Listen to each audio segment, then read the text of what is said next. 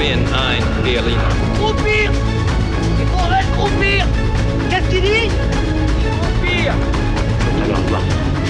Et toc, remonte ton slibard, l'otard. Mais si L'histoire ne s'affaiblit pas comme régime de vérité sur le passé lorsqu'elle exhibe avec suffisamment de franchise ses incertitudes. La percée de l'histoire. Ça commence maintenant.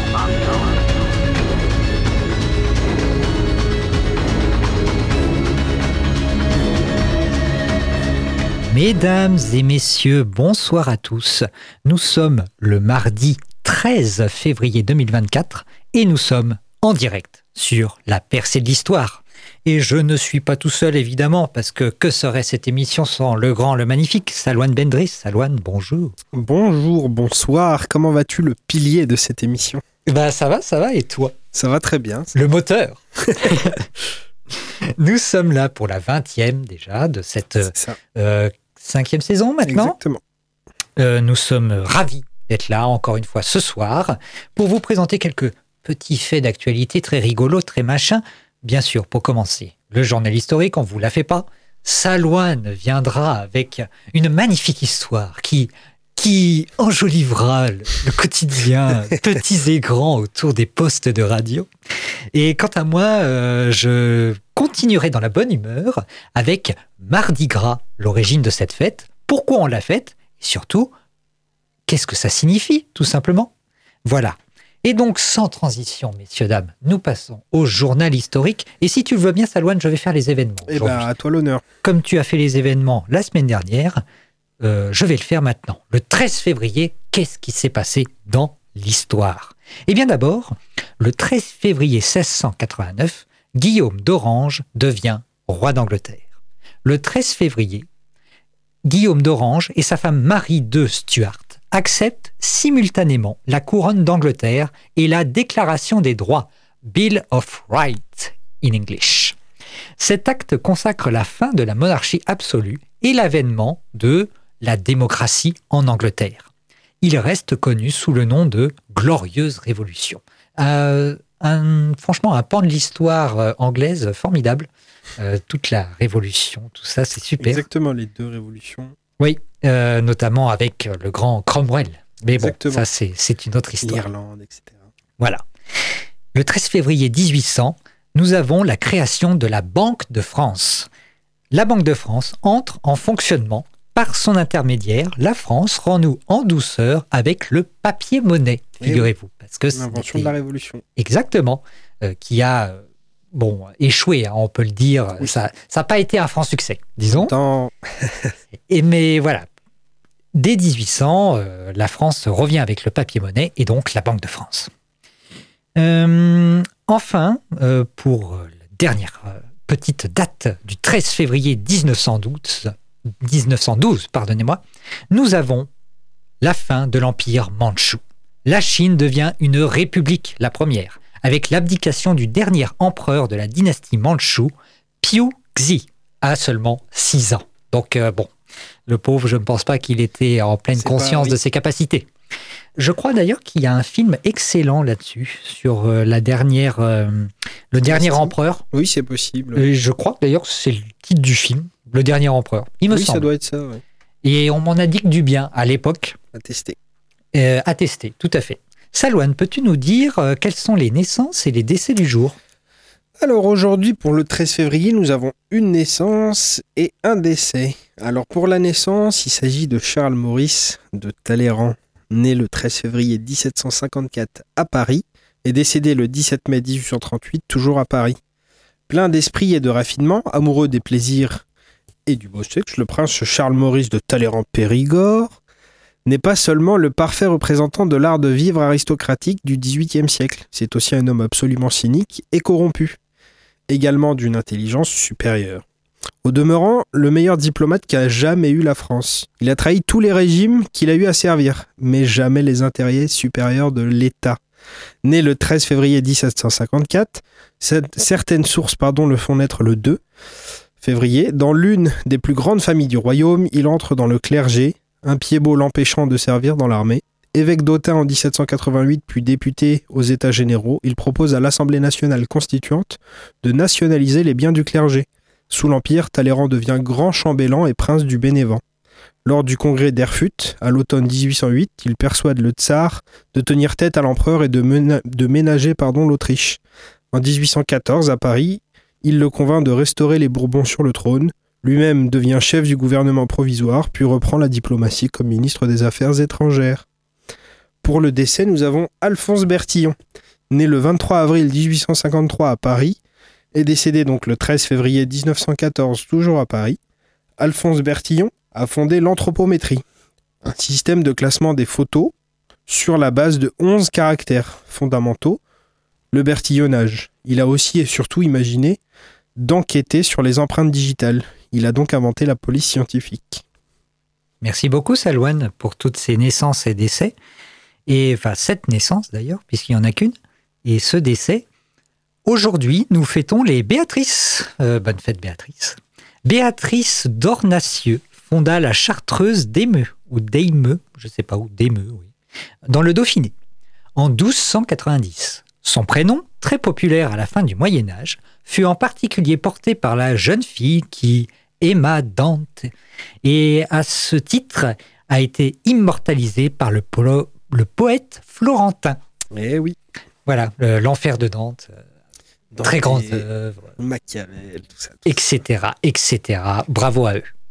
Nous nous écoutons euh, une petite œuvre musicale, Exactement. euh, en commençant avec Space de Hypnotic Brass Ensemble. Je vous avais déjà fait découvrir, euh, ce- je ne sais pas si c'est un label ou un groupe, mais avec notamment leur titre qui s'appelle War, guerre en, en En in. English.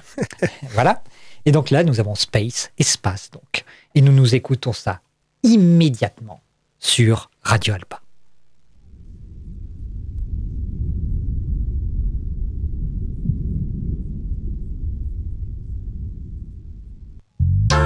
Staring into space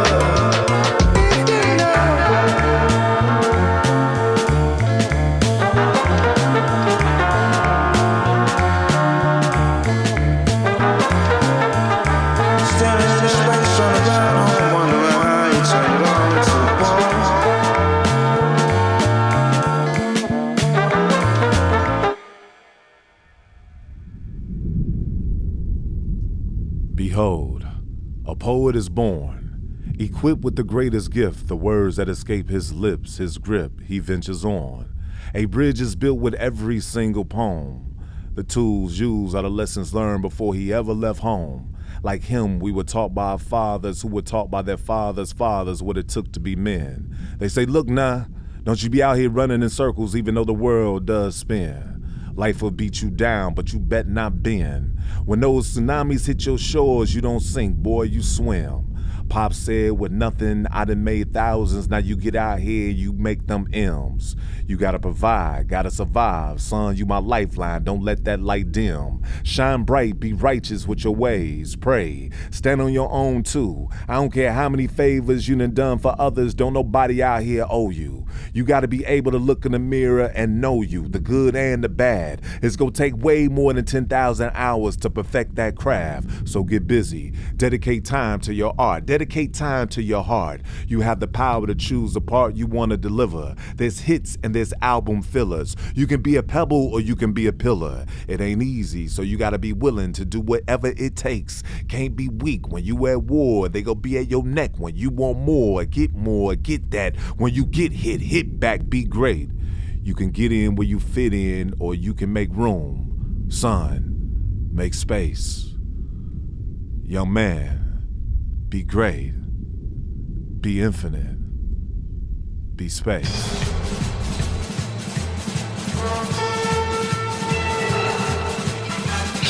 La percée de l'histoire.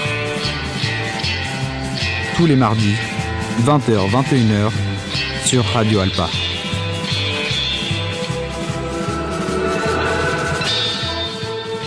Vous êtes toujours sur Radio Alpa 107.3 FM Le Mans ou radioalpa.com et nous sommes dans la percée de l'histoire, toujours. Et Salouane, tu vas nous raconter une jolie petite histoire. On va rester en 90, 94, donc c'est des dates que vous connaissez assez, assez bien, je pense. Donc, dans cet enthousiasme de la Révolution française, va naître une bannière qui a pour objectif d'incarner la nouvelle identité de la nation qui vient de se créer, donc cette nouvelle république. Et donc le 15 février 1794, soit le 27 pluviose en deux, dans le calendrier ré- révolutionnaire, la Convention décrète que le pavillon sera formé des trois couleurs nationales disposées en trois bandes égales posées verticalement. Donc ça, c'est texto ce qui est indiqué dans le, dans le décret. Avant d'être un drapeau, le tricolore, donc le bleu, blanc, rouge, c'était une cocarde.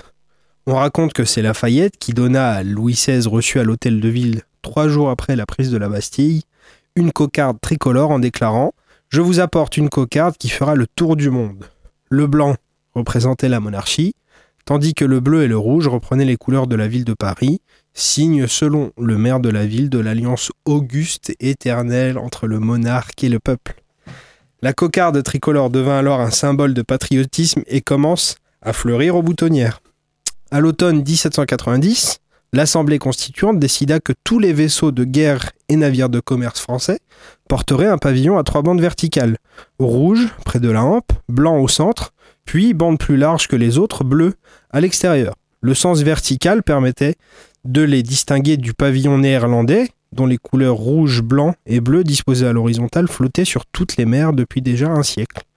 Le drapeau tricolore ne prit sa forme définitive que le 15 février, donc le 27 pluviose en deux, lorsque la Convention nationale décréta que le pavillon national sera formé des trois couleurs nationales disposées en bande verticalement, de manière que le bleu soit attaché à la gaule du pavillon, le blanc au milieu et le rouge flottant dans les airs. La légende voudrait que ce soit le peintre Louis David, donc celui qui est à l'origine du euh, fameux tableau Le Sacre de Napoléon, Oui, le très grand. oui. qui ait choisi l'ordre des couleurs.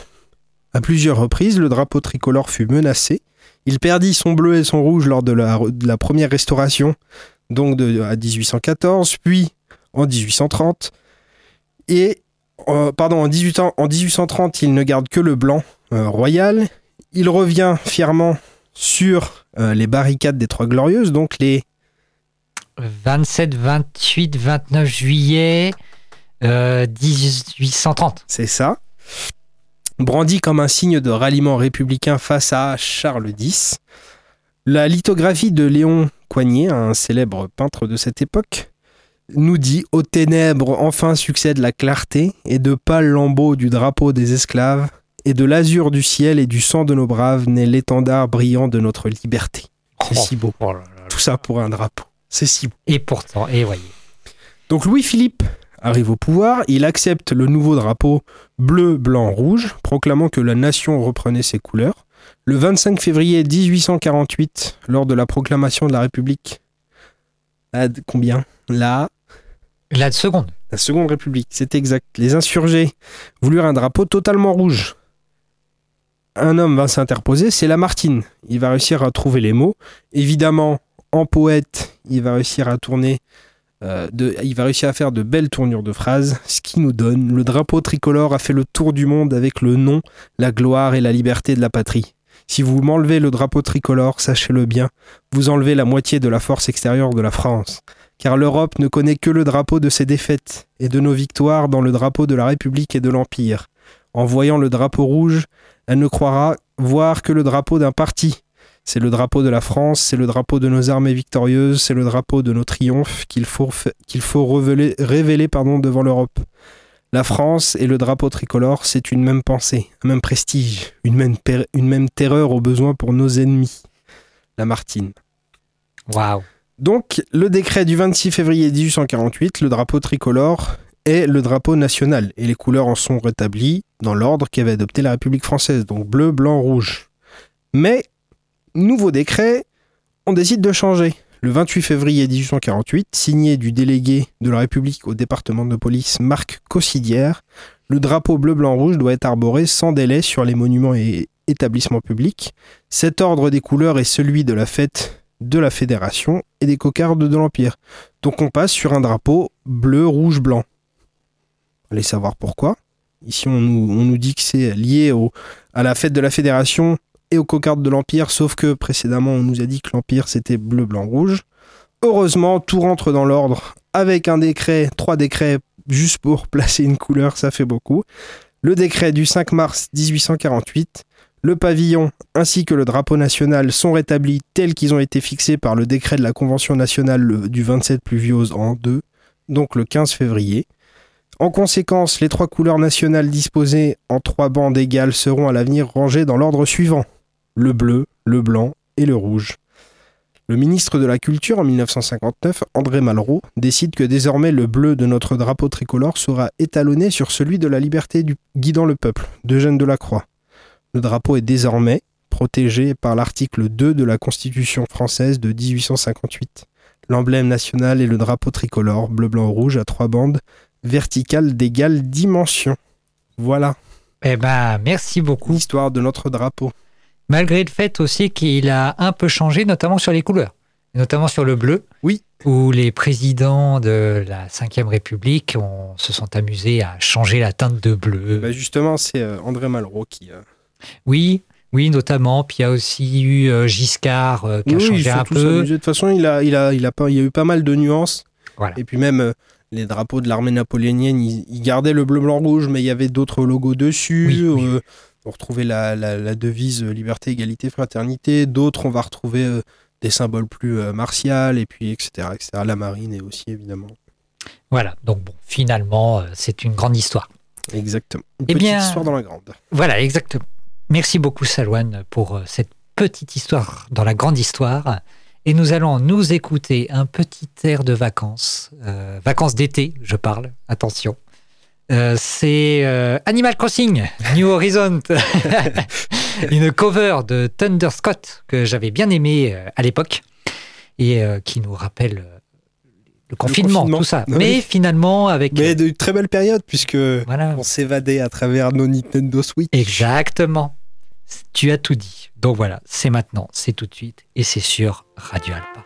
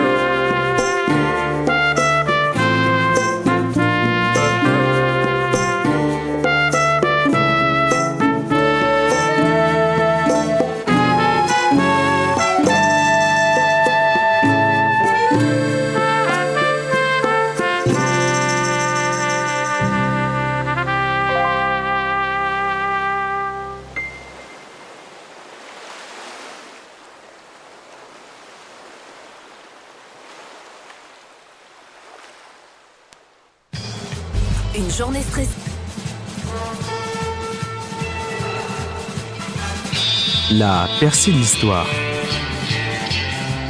Tous les mardis, 20h-21h, sur Radio Alpa.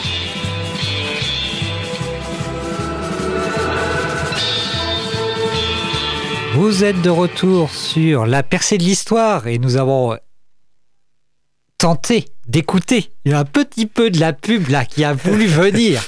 Sacré pub. C'était Animal Crossing New Horizon, évidemment. Petite air de vacances euh, sympa. Euh, J'aime bien cette cover.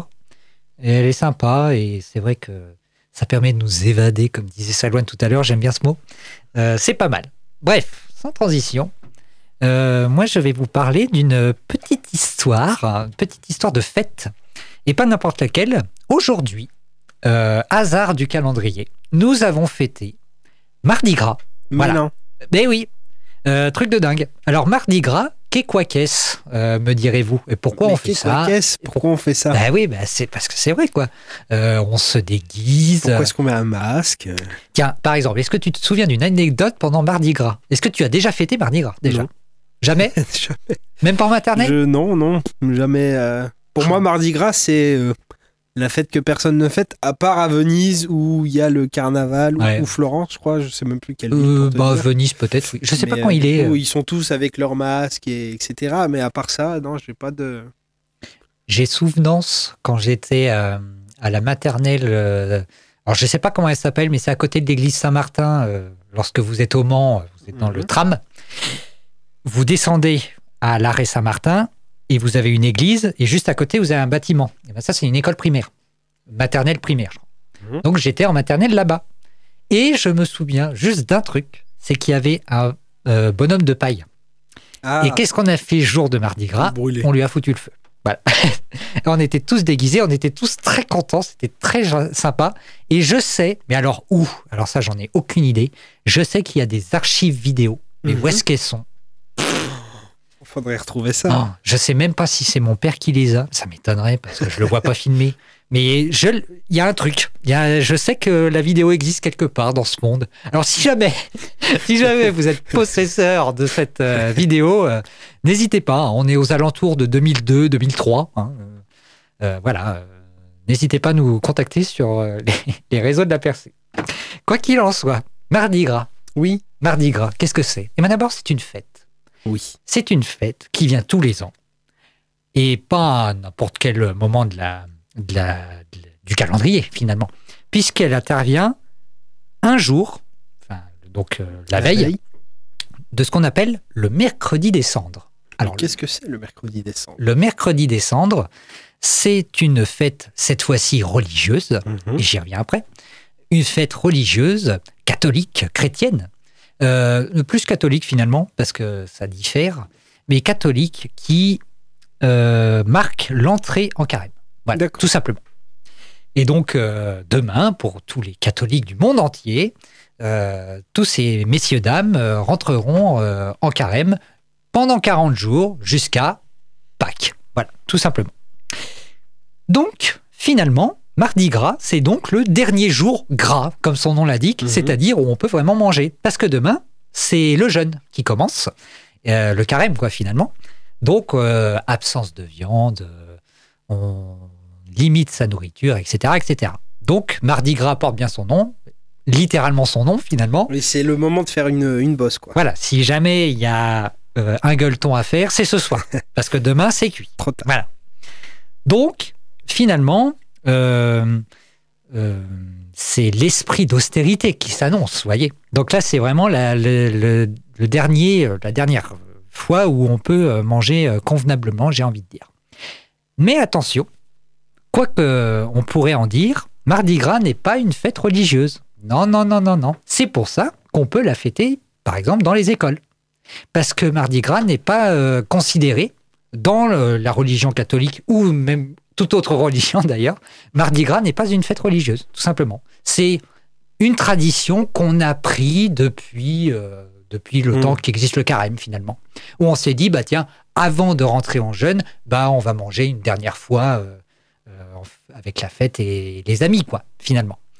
Donc, vous voyez, ce n'est pas une fête religieuse. Elle ne figure pas dans le calendrier liturgique. Au contraire du mercredi descente, celui-là. Jamais vous ne verrez dans les écoles faire mercredis descente. Ça, ça n'existe pas. hein, voyez Dans certaines traditions, les sept jours précédant le mercredi descendre sont tous dits gras, justement. Donc certains d'entre eux sont, fêtés, par exemple le jeudi gras ou le dimanche gras. En France, c'est plus trop le cas. Mhm. Le dimanche gras est encore fêté dans quelques pays euh, européens, hein, je parle, mais euh, en France, on le fait plus trop. Voilà. Mais il y aurait toute une histoire à dire, hein, mais là, on- on n'a pas le temps. Donc, finalement, comme je disais, la date du Mardi Gras euh, est flexible par rapport au calendrier. Donc, elle est fixée par rapport à la date de Pâques, donc laquelle, tenez-vous bien, Pâques est toujours le premier dimanche qui suit la pleine lune, qui elle-même suit l'équinoxe de printemps. Donc l'équinoxe de printemps, c'est le 21 mars. On regarde quand est-ce qu'est la prochaine pleine lune, et à partir de là, le premier dimanche d'après cette pleine Pâques. lune, c'est Pâques. Donc ensuite, vous n'avez plus qu'à faire une soustraction. Si vous avez Pâques, moins 40 jours, vous avez le mercredi des cendres, et donc vous avez Mardi Gras. Et la semaine grasse qui devrait euh, s'en précéder. Et donc ensuite, si vous avez Pâques, vous comptez 50 jours après, et 50 jours après, c'est la Pentecôte, cette fois-ci. Voilà.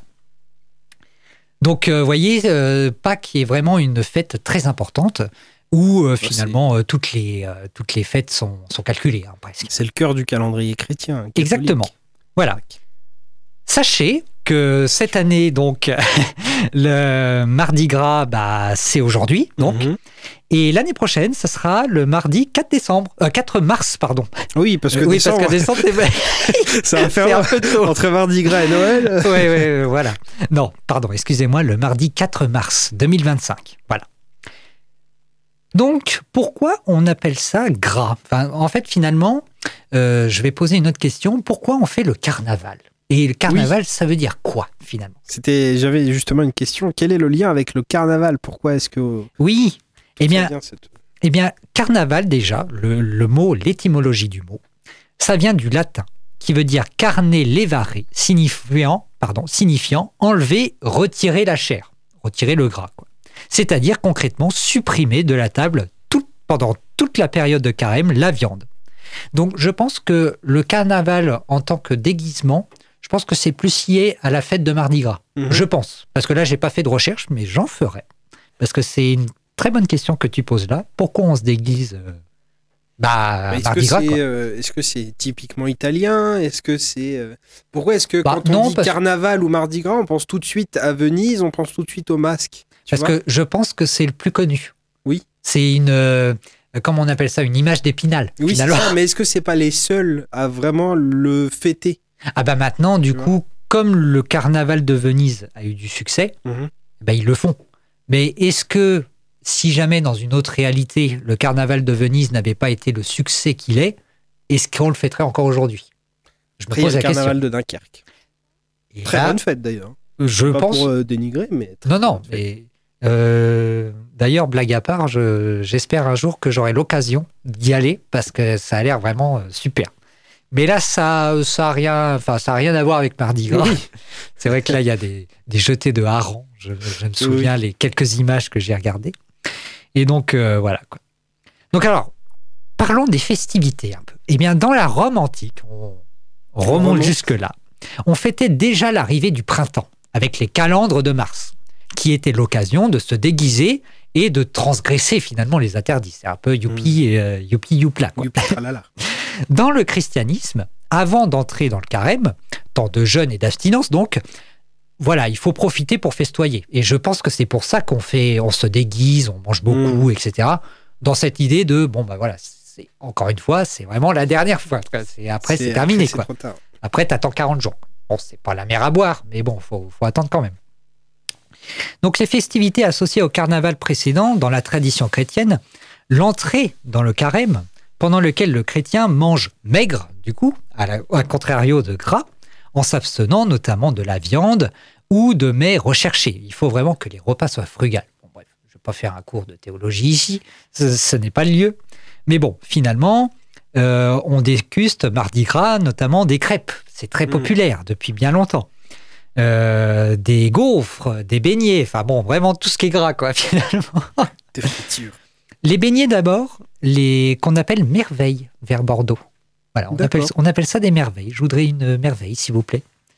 Euh, moins reluisant des begnoles, des begnots plutôt, dans les Vosges, des rissoles dans le massif du Jura, des rissoles encore une fois, mais cette fois-ci avec deux cesses, donc des risoles dans le massif du Jura et des rissoles en Savoie. Faire attention. Et enfin des bugnes en région lyonna- lyonnaise, et on pourrait y passer Des encore. beignets, euh, Des beignets. voilà, exactement. Là, sur Insta, d'ailleurs, il y a un, un compte qui s'amuse à faire euh, comment la le comment dirais-je? Traduction. Euh, Oui, voilà. euh, Transposition. exactement. Oui, merci. Comme par exemple un étendoir. Et ben chez certains, ça s'appelle un Oui. tancarville. Oui, oui. Ou chez d'autres, ça s'appelle, euh, bon, pas. euh, Oui, en. Il y a une carte, quoi. En, pas langage, mais en. En patois. En, dialecte, ouais, voilà, en dialecte régional. Voilà. Sachez que du coup, Mardi Gras est fêté dans euh, à peu près euh, dans beaucoup de pays finalement, et les traditions euh, diffèrent bien sûr. Donc il y en a qui sont certaines, qui sont plus fameuses que d'autres. Par exemple, dans la tradition anglo-saxonne, dans les pays du Commonwealth notamment, les traditions sont différentes, mais apparentées au Mardi Gras latin sous le nom de Shrove Tuesday, mardi de l'absolution, si vraiment on fait la traduction littérale. Euh, par endroit, cette fête traditionnelle est appelée aussi Pancake Tuesday. Voilà, tout simplement, Tout- hein, tout on y simplement. revient. Euh, plusieurs églises offrent des petits déjeuners, des dîners avec des crêpes, sollicitant parfois des contributions caritatives hein, pour, euh, pour faire tout ça. Les crêpes sont dégustées avec du sirop d'érable, notamment au Canada et aux États-Unis, évidemment. Chacun met sa petite spécialité, ou des compotes de fruits. Euh, localement, en Angleterre, la traditionnelle course de pancakes oblige à parcourir une, trente- une certaine distance pardon, en faisant tourner des crêpes à la même à la poêle tenues à la main, sans les laisser tomber. C'est un peu comme les euh, courses de garçons à Paris, je crois. Course de garçons. Oui, tu sais les garçons de café. Ah les- oui, exact, avec le. oui. Voilà, avec le plateau, tout ça, tu dois courir et tu dois pas faire tomber ton plateau. Et ben là, c'est un peu pareil, mais sauf c'est avec des crêpes et une poêle. Et donc, Et tu- l'envoies, mais il faut pas la laisser tomber par terre. Donc voilà. Par exemple, en France, et je terminerai là-dessus, en France, certaines villes continuent d'organiser un carnaval qui se termine généralement par le mardi gras. Les enfants se déguisent et vont sonner aux portes en demandant des friandises. Mais maintenant, euh, sonner aux portes, ça se fait plus trop, à part pour Halloween. C'est vrai que maintenant, moi- moi-même, euh, je n'ai jamais sonné aux portes euh, lorsque je faisais un carnaval. quoi. Tu as déjà fait un carnaval quelconque? Tu Jamais, moi, tu c'est. t'es jamais déguisé? de- Non, je suis déguisé toute l'année. moi. Ah bah, Euh, à part, euh, non, celui de Dunkerque qui, ouais, il m'intéresserait, mais, euh, mais celui de Venise, évidemment, mais c'est Venise tout entière qui, Oui. qui me hype, pas seulement le carnaval. Mais après, il y a le, je sais que le, le carnaval de Rio, qui est connu aussi, mais Oh, est-ce que c'est carnaval de Mardi Gras? Euh, non, là, je crois que c'est différent. Oui. C'est complètement différent. Mais euh, à part Bah, ça, attends, tu sais quoi? Pe- Pendant qu'on cause, je vais faire une petite recherche rapide. Et puis voir aussi, est-ce que c'est vraiment, euh, du coup, c'est lié aux catholiques ou est-ce que c'est tous les chrétiens qui euh, ont cette tradition? Bah, euh, visible- Gras visiblement, oui, parce que Euh. tu vois, euh, dans les pays anglo-saxons qui sont plus Oui. protestants, anglicans, on le fait Et aussi. du coup, voir comment on le fait chez les orthodoxes, peut-être que euh, en Grèce ou en Turquie ou en Russie, ils ont un Mardi Gras différent. Oui, bah, chacun a apporté sa petite spécialité. et donc, bah, c'est vrai que tout de suite, voilà quoi. Mais ouais, non, moi, ça me. C'est l'occasion, en vrai, de, de- de découvrir. C'est. Euh, Carnaval, c'est, c'est, ça, me fait, ça me fait beaucoup penser au, au fe- festival, festival, festival Euh, avec festival.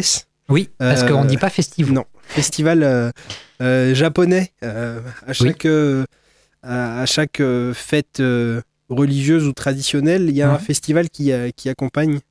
euh, Bien. et du coup, bah, Carnaval accompagne la entre guillemets fête religieuse euh, du Mardi Gras, qui n'est pas religieuse, mais Oui, mais bon, euh, voilà. c'est l'occasion de. Et en fait, ouais, ça me fait beaucoup penser à ça. Du coup, bah, connu pour les, les pays d'Asie, le Japon notamment, euh, Corée du Sud et Chine, mais du coup, en Europe, le carnaval, ouais, voir. euh, je sais pas, peut-être en Amérique du Sud, ouais. Ouais. euh, Ah bah, ça doit être euh, différent. Hispanique. Oui, euh, ça doit être différent, oui. Alors, j'étais en train de regarder là pour le, le carnaval de Rio. Mhm. Apparemment, il aurait ses origines pour le carnaval de Paris, figure-toi. Ah. Euh, je lis hein, euh, la fiche Wikipédia. Le carnaval de Paris a une influence décisive sur le carnaval de Rio. Spécialiste de l'histoire de ce carnaval, Felipe Ferreira, professeur de culture d'art populaire, blabla, écrit à ce propos. euh, L'idée de mouvement se joint au concept de diversion et influence à la manière dont les Parisiens occupent son temps libre, après 1830. Ah oui, donc du coup, peut-être que finalement, les Rio, comment on appelle ça Les habitants de Rio, finalement, ont fait pareil. Et ben, tu sais quoi Ça sera l'objet d'une autre chronique. On on va pas se perdre. Ce mais, sera la semaine euh, prochaine. C'est sympa. Et d'ailleurs, je voulais euh, parler d'une euh, d'une tradition de Mardi Gras, mais cette fois-ci en Suisse, Mhm. parce que celle-là, elle m'a fait beaucoup rire tout à l'heure. Dans le canton de Fribourg, une tradition méconnue perdure dans les villages de Villars-sous-Mont et de Nérivu. Chaque matin du Mardi Gras. Alors, au rythme du tambour, les écoliers paradent de porte en porte, déguisés en soldats, et chantent et récoltent des pièces de monnaie Mhm.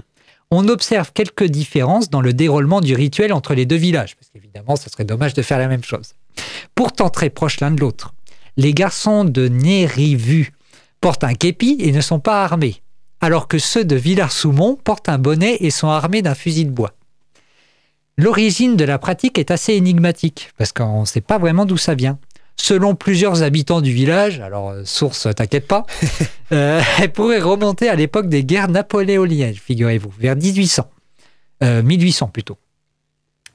Elle pourrait également trouver son origine dans des parades plus anciennes. Donc finalement, euh, personne ne sait quoi. Euh, Monique, pas plus. quoi. De nos jours, les plus âgés se chargent chaque année d'apprendre le chant et les exercices aux plus petits. Donc finalement, c'est une vraie tradition Oui, qui se transmet. ouais. Leur motivation première est pécuniaire, puisque chaque enfant peut gagner jusqu'à 100 francs. Et oui, en Ah. payant en francs là-bas, Eh en oui. francs suisses. Chacun à sa place. Le chef, le tambouriste, le porte-drapeau et au moins un soldat. Ils doivent être, et là je cite, ils doivent être au moins quatre. S'il n'y a que trois écoliers ou moins au village, le défilé ne peut avoir lieu, explique la maman d'un petit soldat, euh, qui était organisatrice de l'événement en 2011. Euh, ce cas n'est euh, évidemment euh, très rarement produit. Et l'entrée de la troupe est à ce jour réservée aux garçons. Nous portons un fusil, c'est pas une baguette de fée. Il y en a certains qui en disent ça. ah non, mais ils sont fous. eux. Bref. Et sachez en plus qu'on a euh, inventé des petites comptines, bon, que je ne chanterai pas ici hein, pour des raisons évidentes. Pourquoi donc? Euh, bon, bah, parce que déjà, je connais pas le rythme et je voudrais pas les massacrer. Et il y a même, alors ça, ça me fait rire, les dictons. Alors, les Ah dictons, oui. qu'est-ce que ça me fait rire? Dans le Maine libre, ils en mettent un tous les jours et parfois, bon, pff, ça veut rien dire. Du genre, euh, lune de Mardi Gras, tonnerre entendra. D'accord. Euh, au Mardi Gras, l'hiver s'en va. Oui, bon, Euh, mardi Gras sous la pluie, l'hiver s'enfuit. ça se comprend. Si le soleil est là pour Mardi Gras, il reparaîtra tout le carême. Mardi Gras, beau temps, beau foin. Donc, ce qui me fait rire avec les dictons, c'est que il y en a pas un qui se ressemble. On parle de tout et de n'importe quoi. Tu crées ton propre dicton, t'as Et- envie de le créer, tu vois. Exactement. genre, micro allumé, euh, euh, je vois sur ma tête. Oui, Voilà. et puis t'essayes t'essayes de comment de de faire une petite rime. Oui, bon, après, ça, c'est si t'es poète, mais. Tu vois, euh, micro allumé, joie retrouvée. Tu vois, Voilà. des, des trucs comme ça. Tu Voilà, ça y est, t'as ton dicton. Enfin bon, voilà quoi. Euh, je terminerai ma petite chronique sur le Mardi Gras par une citation de Claude Aveline, qui date de 1963. Un jour par an, le Mardi Gras, par exemple, les hommes devraient retirer leur masque des autres jours. À méditaire. Bien, et ben avec cette euh, jolie euh, citation euh, de Claude, nous allons nous écouter la dernière pause musicale de cette émission. Et ce sera Beds Are Burning de Midnight Hall. Nous avons déjà entendu cette joyeuse musique, mais je l'adore, alors je la remets encore une fois. Et donc, euh, bah écoutez, c'est tout de suite, c'est maintenant sur la percée de l'histoire Radio Alpha.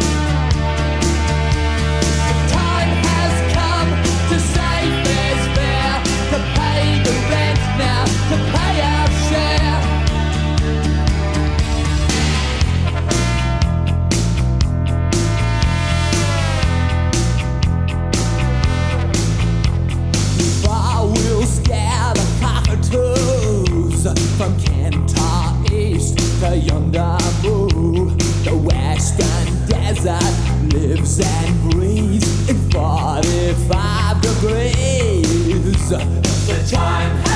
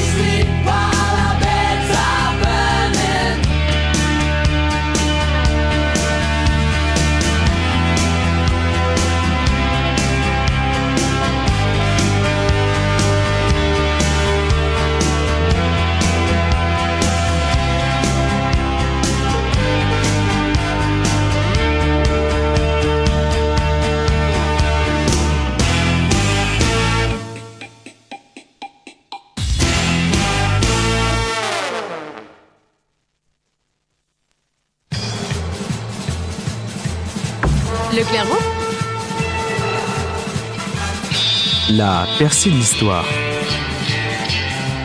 Tous les mardis, 20h-21h, sur Radio Alpa.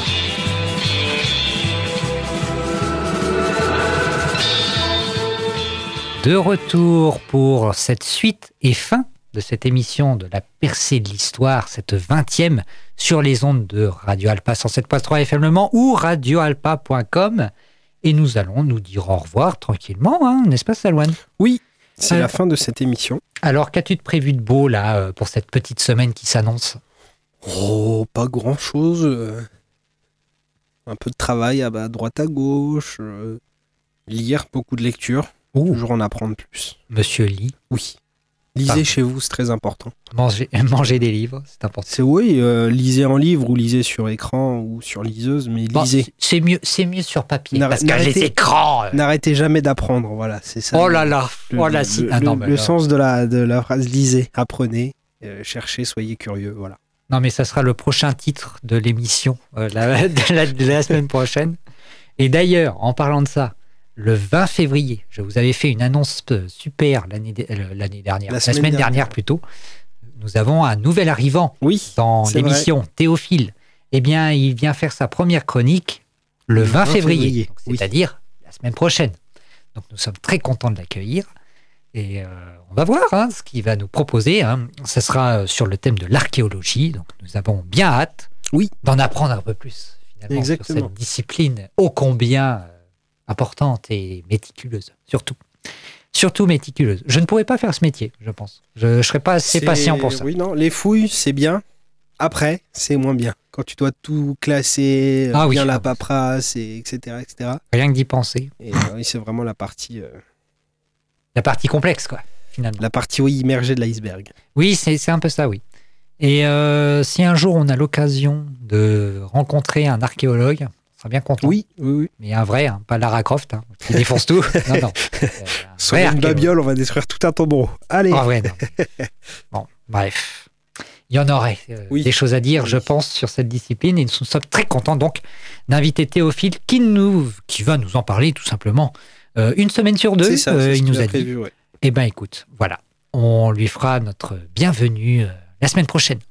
En attendant, nous vous laissons sur les ondes de Radio Alpa. Et euh, nous nous retrouvons la semaine prochaine, même heure, même antenne, même, Même endroit. même endroit. Euh, Salouane, merci beaucoup. Merci à toi. Merci d'être là. Et puis, bah, écoute, on se dit euh, à plus tard. Et puis, bah, écoutez, portez-vous bien. Et euh, est-ce que tu peux refaire ta citation? Parce qu'on va terminer là-dessus. Qu'est-ce que j'ai dit déjà? Euh, apprenez, lisez, N- euh, N'arrêtez jamais d'apprendre. n'arrêtez Voilà. jamais d'apprendre. Soyez curieux, lisez, regardez, écoutez, questionnez, cherchez. C'était la percée de l'histoire. Au revoir et à bientôt. Non, c'est un. C'est une révolution. Je vous ai compris. I have a dream. Vive la nation Rentre ici, Jean Moulin. Avec ton terrible cortège Ich bin ein Berliner. Croupir Il faudrait croupir Qu'est-ce qu'il dit? Croupir Et toc, remonte ton slibard, Lothar. Mais si L'histoire ne s'affaiblit